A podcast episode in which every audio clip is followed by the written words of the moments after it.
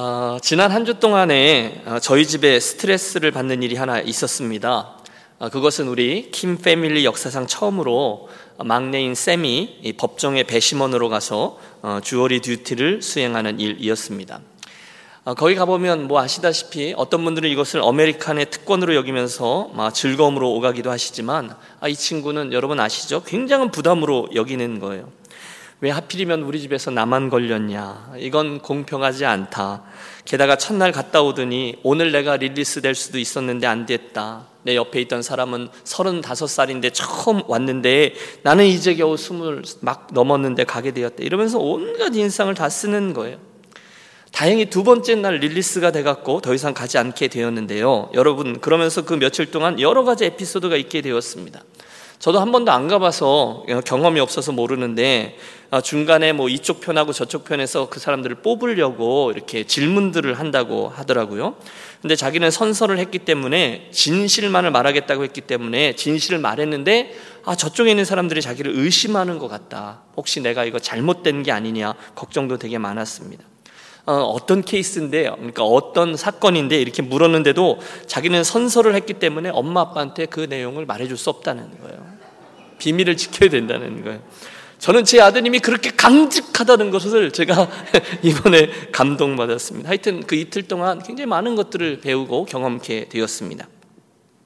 오늘 우리들이 살피려고 하는 아홉 번째 계명은 내 이웃에 대하여 거짓 증거하지 말라입니다. 그런데 여기 거짓 증거하지 말라 할 때 증거하다라는 히브리어 단어가 아나베인데요. 이게 원래 법정에서 사용되는 전문 용어입니다.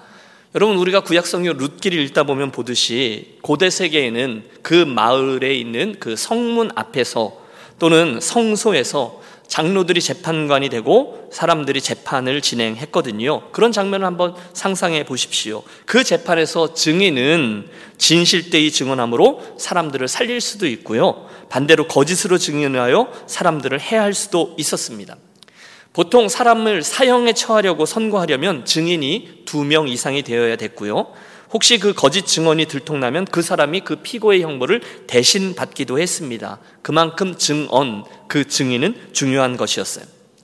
그런데 오늘 본문 거짓 증거하지 마라라는 이 계명의 정신은 단순히 그런 법정에서의 증언에만 제한되지 않습니다. 하나님의 말씀은 그날 이후에 이 거짓 증언, 거짓말을 점점 더 확대해서 적용해 왔어요. 좀 더 넓은 의미로 이웃을 해치는 행태의 부정적인 말을 금하는 것, 바로 이게 거짓 증언하지 말라에 적용됩니다. 사실 여러분 우리가 요즘 나쁜 예들을 너무 많이 보았지 않습니까? 수년 전에 전 세계의 젊은이들과 어린이들에게 엄청난 악 영향을 미쳤던 아, 미국의 클링턴 대통령의 위증이 떠오릅니다. 저는 기억하고 있어요. 텔레비전에 그분의 얼굴이 이따만하게 클로즈업 되어 있었어요. 온갖 감정이 그 얼굴에 다 몰입되어 있죠. 그가 그렇게 말했습니다. 나는 그 여인과 모니카 루인스키죠. 절대로 부정한 행위를 저지르지 않았습니다. 온 세상에 그렇게 말했어요. 결국은 위증이라는 게 만천하에 드러났죠. 많은 아이들이 그것을 보고 배웠습니다. 아하, 필요에 따라서 거짓말을 할 수도 있구나라고요. 멀리 갈 것도 없습니다. 여러분, 우리 대한민국에 일어나는 여러 특검과 청문회 때에도 수많은 위증자들이 특별히 그 중에 상당수가 그리스도인들 아닙니까? 그런데 그들이 뻔뻔하게 거짓을 말하며 얼굴에 써 있잖아요. 거짓말 이렇게요. 그런데도 아닙니다. 또는 분리하면 뭐라 그래요? 기억에 나지 않습니다. 일관하는 그런 가증한 모습들을 우리 수년 동안 반복하여 지켜보았습니다. 부끄러움이 없는 사람들 분명 거짓의 영에 사로잡혀 있습니다.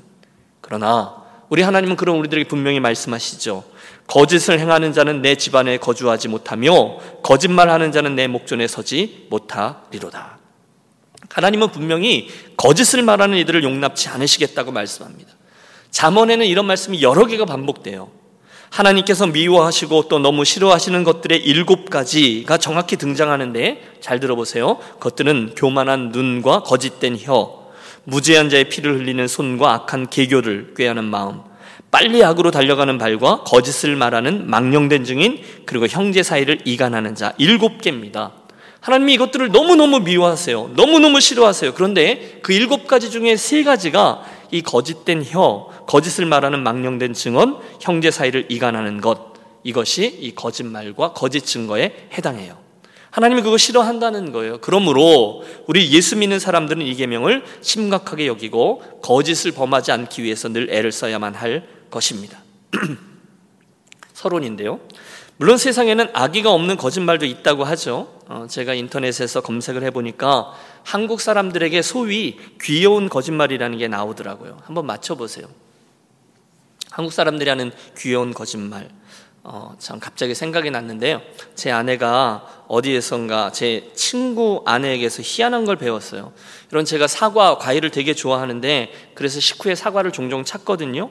근데 그 친구 아내에게서 이상한 걸 배워 갖고 와서 남편이 사과를 찾으면 사과 썩었어요. 이러고 안 준대요.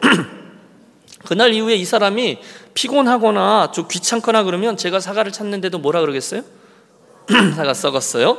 또는 살쪄요. 뭐 이러고 나오는 거예요. 이게 귀여운 거짓말인 거죠. 근데 제가 인터넷에서 본 건데 들어보세요. 귀여운 거짓말 첫째. 중국집에 배달을 시켰는데 너무 늦어요. 안 와요. 그래서 전화를 막 하면 뭐라 그러죠? 네, 지금 막 떠났습니다. 라고 해요. 그런데도 안 와요. 아직 실은 면도 안 넣는 거죠.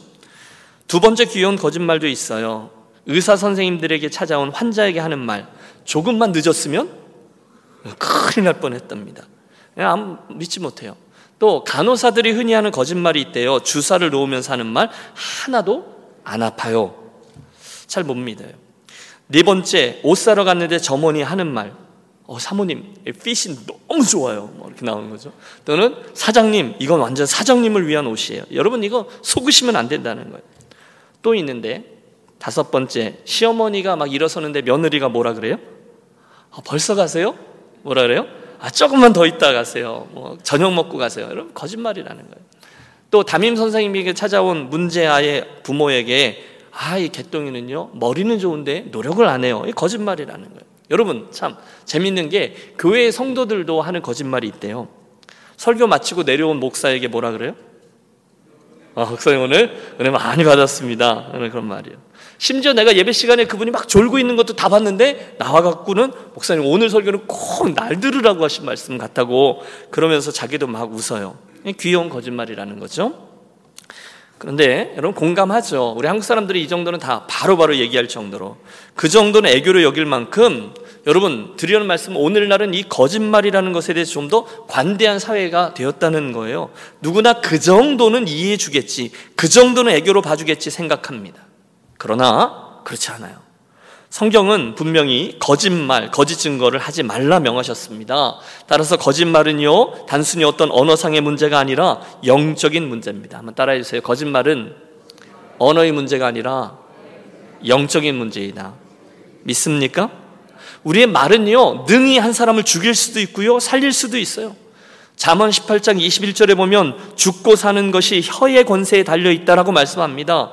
15장 4절에 가면 올량한 혀는 생명나무이지만 패려한 혀는 마음을 상하게 한다라고도 했습니다. 10편 52편 2절인데요. 내 혀가 심히 악한 악을 꾀하여 날카로운 삭도같이 간사를 행하는도다. 10편 140편 3절 뱀같이 그 혀를 날카롭게 하니 그 입술 아래에는 독사의 독이 있도다.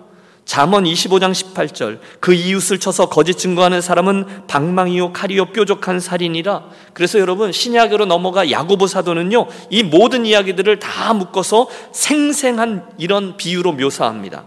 보라 어떻게 작은 불이 어떻게 많은 나무를 태우는가? 혀는 곧 불이요 불의의 세계라 하는 우리 지체 중에서 온몸을 더럽히고 생의 바퀴를 불사르나니 그 사르는 것이 지옥불에서 나느니라. 와 그 혀의 불, 그래서 다 살라버리는 그 불이 어느 불에서 온다고요? 지옥불에서 나온다는 거예요. 함께 기억하겠습니다. 따라서 이 죄는, 즉, 거짓을 말하는 죄는 하나님께서 너무너무 싫어하시는 범죄입니다. 그분은 진리의 하나님이세요. 그분은 거룩하시고 참되신 분이에요. 여러분, 그분에게는 거짓이 없으세요. 믿습니까? 그분은 거짓을 용납할 의도가 전혀 없으세요.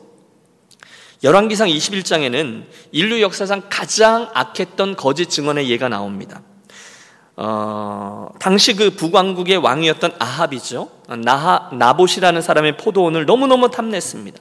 그래서 값을 넉넉히 쳐줄 테니 내게 팔아라라고 말하지만 당시 이스라엘 백성들에게 있어서 토지 개념은 재산의 개념이라기보다는 하나님의 기업이라는 개념이 강했거든요. 그래서 조상으로부터 물려받은 토지는 이 율법 율법상 매매가 거의 불가능했어요. 그걸 왕도 알았습니다. 그래서 그 왕도 히브리인이니까 율법의 권위 아래 있었기 때문에 할 수 없지 포기했음에도 불구하고 짐짓 끙끙 앓습니다. 그런데 아내였던 이세벨 왕후는 출신 성분이 다르죠? 이방 왕의 공주였어요. 그러니 율법이 전혀 문제가 되지 않아요. 아니 왕이 내놓으러오는데 안 내놔 괘씸죄에 그를 겁니다. 그래서 뒤로 거짓 증인 둘을 준비하죠. 돈으로 매수를 했습니다.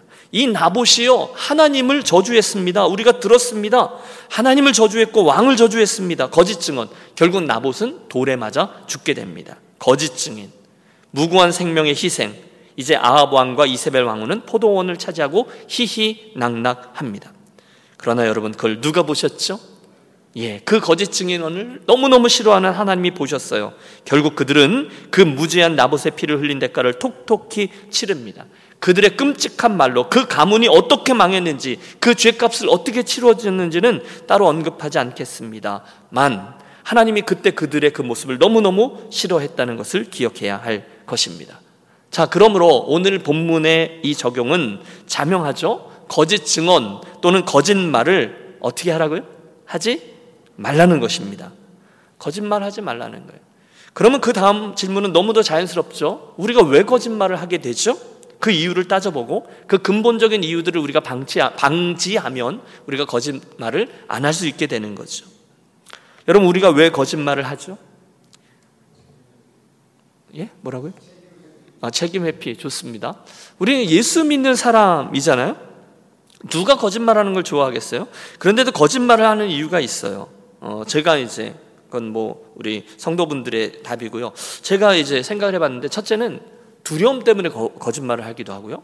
두 번째는요 교만함 때문에 거짓말하기도 하고요. 그리고 세 번째는요 우리의 욕망 때문에 거짓말을 하기도 해요. 그 외에도 여러 가지가 있겠죠. 믿음이 연약해서도 그렇고요. 그런데 이 세 가지를 한번 생각해 보시죠. 첫째 두려움 때문에 우리가 거짓말을 해요. 어, 믿음 없음의 상황이죠. 믿음이 없기 때문에 두려워하게 되는 거예요. 우리는 창세기 12장에서 두려움 때문에 거짓말을 했던 한 사람을 만납니다. 누구일까요? 창세기 12장이라고 했는데요. 네, 아브라함입니다. 아브라함이 갈대아 우르를 떠나서 하란을 거쳐서 가나안까지는 잘 왔습니다. 그런데 큰 기근을 만나자 자가 어디로 내려가죠? 예, 애굽으로 내려갑니다.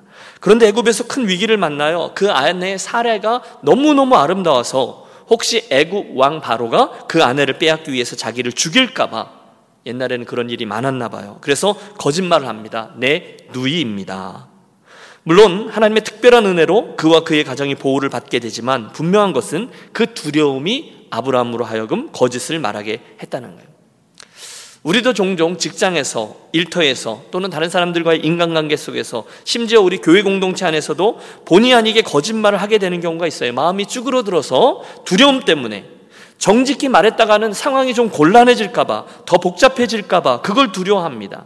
결국 하나님께서 나를 책임지시고 인도해 주실 것이라는 것을 실은 믿지 못하는 거죠. 그래서 두려워하고 거짓을 말하는 거예요.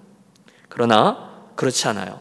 진실한 입술은 영원히 보존되거니와 거짓 혀는 잠시 동안만 있을 뿐이니라. 잠언의 말씀 잠깐만 통하는 거예요. 거짓말 말입니다.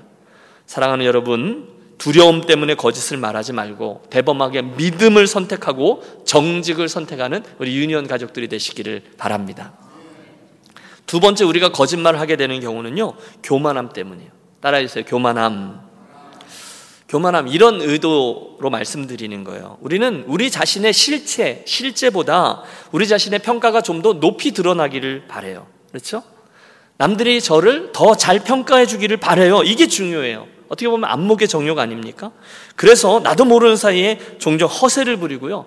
허영을 막 드러냅니다. 어, 제가 한 일, 저기, 자기 자신을 부풀려 말하기를 좋아해요. 여러분 요즘 어, 우리 교단에 이렇게 모임에 가면 단연코 오렌지 중앙교회 새 담임 목사로 간 유원선 목사님이 화제입니다. 포인트는 이거예요. 젊은 사람이 출세했다는 겁니다. 그렇게 가기가 결코 쉽지 않다는 겁니다. 그러나 여러분 출세가 어디 있습니까? 어, 저는 분명히 믿습니다. 사역자들의 배치는 우리 하나님께서 하시는 줄로 믿습니다. 여러분도 분명히 그렇게 믿으시기를 바래요. 우리는 우리 유원선 목사님이 얼마나 신실하게 충성하고 어떻게 아름다운 교회론을 가지고 교회를 섬겼는지를 잘 압니다. 그래서 하나님이 그분을 보시기에 그 종에게 그 공동체와 딱 맞고 맡길만 하니까 그를 그곳에 재배치한 거예요. 이게 팩트예요. 그런데 그런데도 꼭 많은 사람들이 어이, 김신일 목사가 힘썼다며? 라고 말씀하세요. 아니에요. 전혀 그렇지 않아요. 그런데도 여러분 저는요 전화 한 통화 건 적이 없어요. 물론 온 전화 두 통화는 받았어요. 그온 전화는 이거예요. 어떤 분이세요? 아, 좋은 분입니다. 어, 어떤 분이세요? 어, 이 목사님을 모시고 가면 그 교회는 대박 맞는 겁니다. 제 말을 믿으십시오. 그게 다예요. 그런데 그걸 제가 아는데 제 안에 어, 이번에 김 목사님이 추천서를 그렇게 훌륭히 써줬다면서 라는 이야기를 듣고 싶어요. 그게 계속해서 제 안에 욕망으로 솟아올라요. 그게 아니라는 걸 제가 알아요. 그런데도 그것처럼 보이고 싶은 거예요. 그분에게는 그런 귀한 사역지를 하나님이 주셨다는 걸 아는데 어떻게 해서든지 그분이 하셨습니다라고 말하지만 꼭 제 이름이 한번 거론되기를 제가 원해요. 안 나오면 막 서운해요. 뭘 말하는 거죠? 허영입니다. 이게 허영. 그게 교만입니다. 부끄럽지만 그런 면이 우리에게 있어요. 제 이름이 꼭 한 번은 나와야 된다라고 생각해요. 안 나오면 서운하고 그러다가 그것들을 부풀리다가 나도 모르는 사이에 누가 무슨 말을 했는데 가만히 있다가 뭐 암묵적인 동의가 되다가 이렇게 거짓이 되는 거예요. 그러므로 성도는 하나님을 신뢰해야지 결단코 자기의 의를 드러냄을 통해서 뭔가를 도모하면 될까요? 안 될까요? 안 됩니다. 교만하면요 반드시 무리를 하고요 거짓을 말하게끔 되어 있습니다. 세 번째, 우리가 거짓말을 하게 되는 이유가 뭐라고요? 욕망 때문이라는 거예요. 뭐라고요? 욕망. 여러분, 요즘 세상을 움직이고 있는 뉴스들을 보십시오. 미국의 정치든, 한국의 정치든, 보수이든, 진보이든, 모두들 욕망의 노예들이 가득합니다. 사람들을 위한다고요? 조국과 민족을 위한다고요? 더 이상 사람들은요, 그 사람들의 말을 안 믿습니다. 왜냐하면 그렇게 말하는 이들의 개인적인 삶의 면면들을 보면 그들의 욕망이 더덕더덕 붙어 있는 걸 다 알게 되었어요. 요즘은 인터넷이 발달해서요, 그들이 무슨 일을 했는지, 무슨 말을 했는지, 전에 뭐라고 말했는데, 이번에 자기의 유익을 따라서 이번에 어떻게 말을 바꿨는지가 그대로 나와요. 여가가 없어요. 무엇 무엇이 거짓말이었는지가 만천하에 드러나요. 그런데 자꾸 그러다 보니까 요즘은요, 사람들이 포기해서 요즘 그 정도도 거짓말 안 하는 사람이 어디 있냐? 그렇게 자기도 막 아나무인으로 그때는 그랬지만 지금은 다르다. 이런 애들이 너무너무 많아요. 덜어서 먼지 안 나오는 사람이 있어 얼굴도 두껍습니다.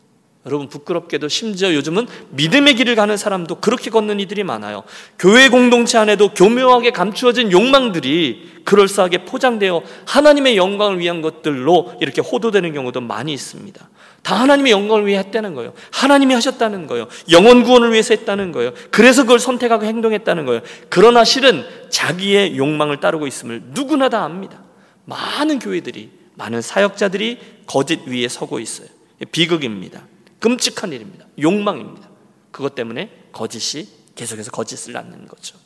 무엇 때문에 사람이 자살하는 경우도 생기고, 무엇 때문에 경찰이 출동하는 경우도 생기고, 뭐 어, 이상한 이름으로 된 통장이 뭐 100개가, 100개가 넘는 데나 이런 일도 생겨나는데 하나도 부끄러워하지 않아요. 성경에도 그런 사람이 나옵니다. 대표적인 인물이 다윗일 거예요.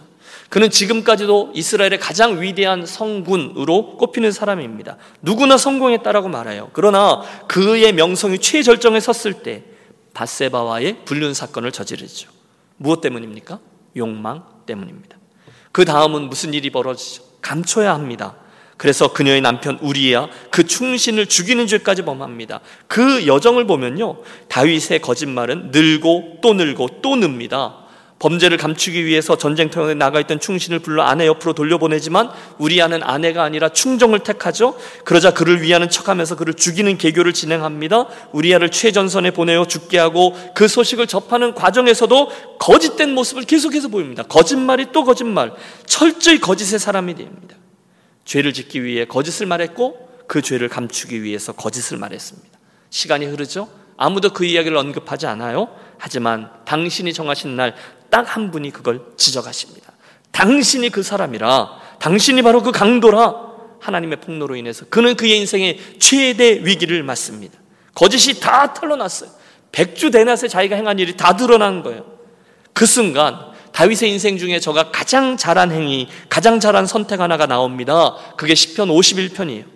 그분 앞에 거꾸로져 자기의 거짓 뜻을 다 드러내고 회개의 과정을 통과합니다. 하나님이여 주의 인자를 따라 내게 은혜를 베푸시며 주의 많은 긍휼을 따라 내 죄악을 지워 주소서. 나의 죄악을 맑게 씻으시며 나의 죄악을 깨끗이 제하소서. 물은 나는 내 죄가를 아오니 내 죄가 항상 내 앞에 있나이다. 하나님이여 나의 구원의 하나님이여 피 흘린 죄에서 나를 건지소서. 내 혀가 주의 의를 높이 노래하리이다. 하나님 저는 죄인입니다. 하나님 제가 거짓을 행했습니다. 하나님 제가 거짓말을 했습니다. 저는 죄인 중에 괴수입니다. 하나님 제발 저를 용서해 주시옵소서. 물론 그분은 그의 진심 어린 회개를 보고 저를 다시금 회복시켜 주셨지만 그럼에도 불구하고 변함없는 사실은 팩트는 이겁니다. 그의 욕망이 저로 하여금 거짓을 행하게 했다는 거예요. 그러므로 우리는 모두 다 이 욕망이란 놈을 조심해야 될 겁니다.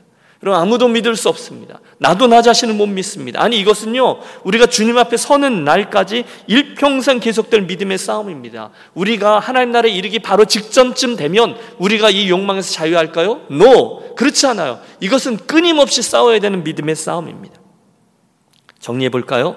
우리에게는 거짓말을 하도록 유혹하는 세 가지 이유들이 있습니다. 첫째 두려움, 두 번째 교만함, 그리고 세 번째 욕망입니다. 그리고 공통적으로 이 세 개 뒤에는 우리의 원수 마귀가 도사리고 있습니다. 그는 우리들의 이 연약함을 틈타서 우리로 거짓을 말하게 하고 거짓의 자리에 서게 하는데 선수입니다. 우리가 깨어서 경성해야 될 이유가 분명해요. 자, 그러면 이 설교의 마지막 포인트가 되겠습니다. 그러면 우리 어떻게 해야 될까요? 그럼 어떻게 살아야 될까요? 이 밤 우리 이렇게 살기로 결단하겠습니다. 즉 거짓말을 행하지 않고 거짓 증거를 하지 않기 위한 구체적인 실천 방안인데요. 세 가지예요. 첫째는 따라해 주세요. 거짓은 심각한 죄입니다. 네. 거짓은 하나님 앞에서 심각한 죄라는 사실을 기억하는 게 필요해요. 여러분 이 시간에 마음에 새기십시오.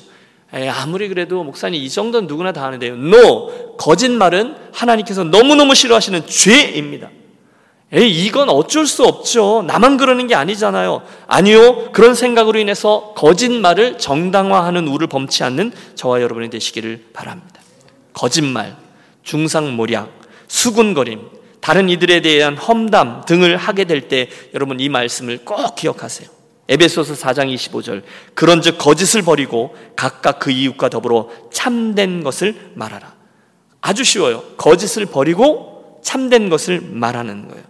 그렇게 되시기를 바랍니다. 왜요? 거짓은 죄이기 때문에요. 둘째, 우리 모두 각자의 일에 충성하기 위해서 더욱더 애를 쓰는 분들이 되시기를 또한 권합니다. 이게 뭐냐면 더 신실하고 더 충성되기 위해서 바쁘게 살자는 거예요. 여러분, 제 말이 맞는지 틀린지 대답해 보세요. 하나님 앞에서 내 인생 하나 신실하게 살기만도 너무너무 바쁜 게 우리들의 인생입니다. 맞아요, 틀려요? 맞습니다. 내 믿음을 신실하게, 진실되게, 충성되게 지키기만도 결코 쉽지 않아요. 그러므로 여러분 권합니다. 오늘 나의 모습이요. 내가 예수 믿는 모습이에요. 나의 영적인 상태요. 나의 신앙 인격이요. 나의 언어 습관 등등에 관심을 가지고 여러분 다른 싸움이 아니라 하나님 앞에 반듯하게 살아가는데 더욱 바빠지는 저와 여러분이 되시기를 부탁합니다. 거룩한 삶, 경건한 삶, 이런데 더욱더 시간을 쓰는 거예요. 필요 없는데 돌아다니고 필요 없이 전화하고 쓸데없는 말을 많이 하는 사람들보다 주님을 사랑하는 사람들과 같이 있고 간증을 나누고 어떻게 하면 주님의 교회가 잘 흥왕케 될 것인가의 문제로 고민하고 그런 분들과 교제하는 게 훨씬 더 바람직스러워요. 여러분 이것을 분별하는 것은 어렵지 않습니다. 어떤 만남을 하고 집으로 돌아가실 때 에이고 내가 오늘 쓸데없는 잡담과 남에 대한 비난으로 시간들을 채웠구나라는 생각이 드신다면 그 교제는 여러분 좀 내려놓는 것이 좋습니다. 지양하시기를 바랍니다. 반면에 아 참 좋다. 우리 어? 주님 기뻐하셨을 거야라는 생각이 드시면 그건 좋습니다. 그 일에 그 교제에 더욱더 바빠지시기를 권합니다. 여러분 그 판단이 어렵지 않죠? 질문이었는데 그 판단이 어렵지 않죠?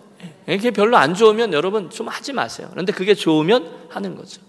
할까 말까 그랬는데 여러분 요즘 우리 어, 교회 당회원들과 당회하면요 되게 좋아요.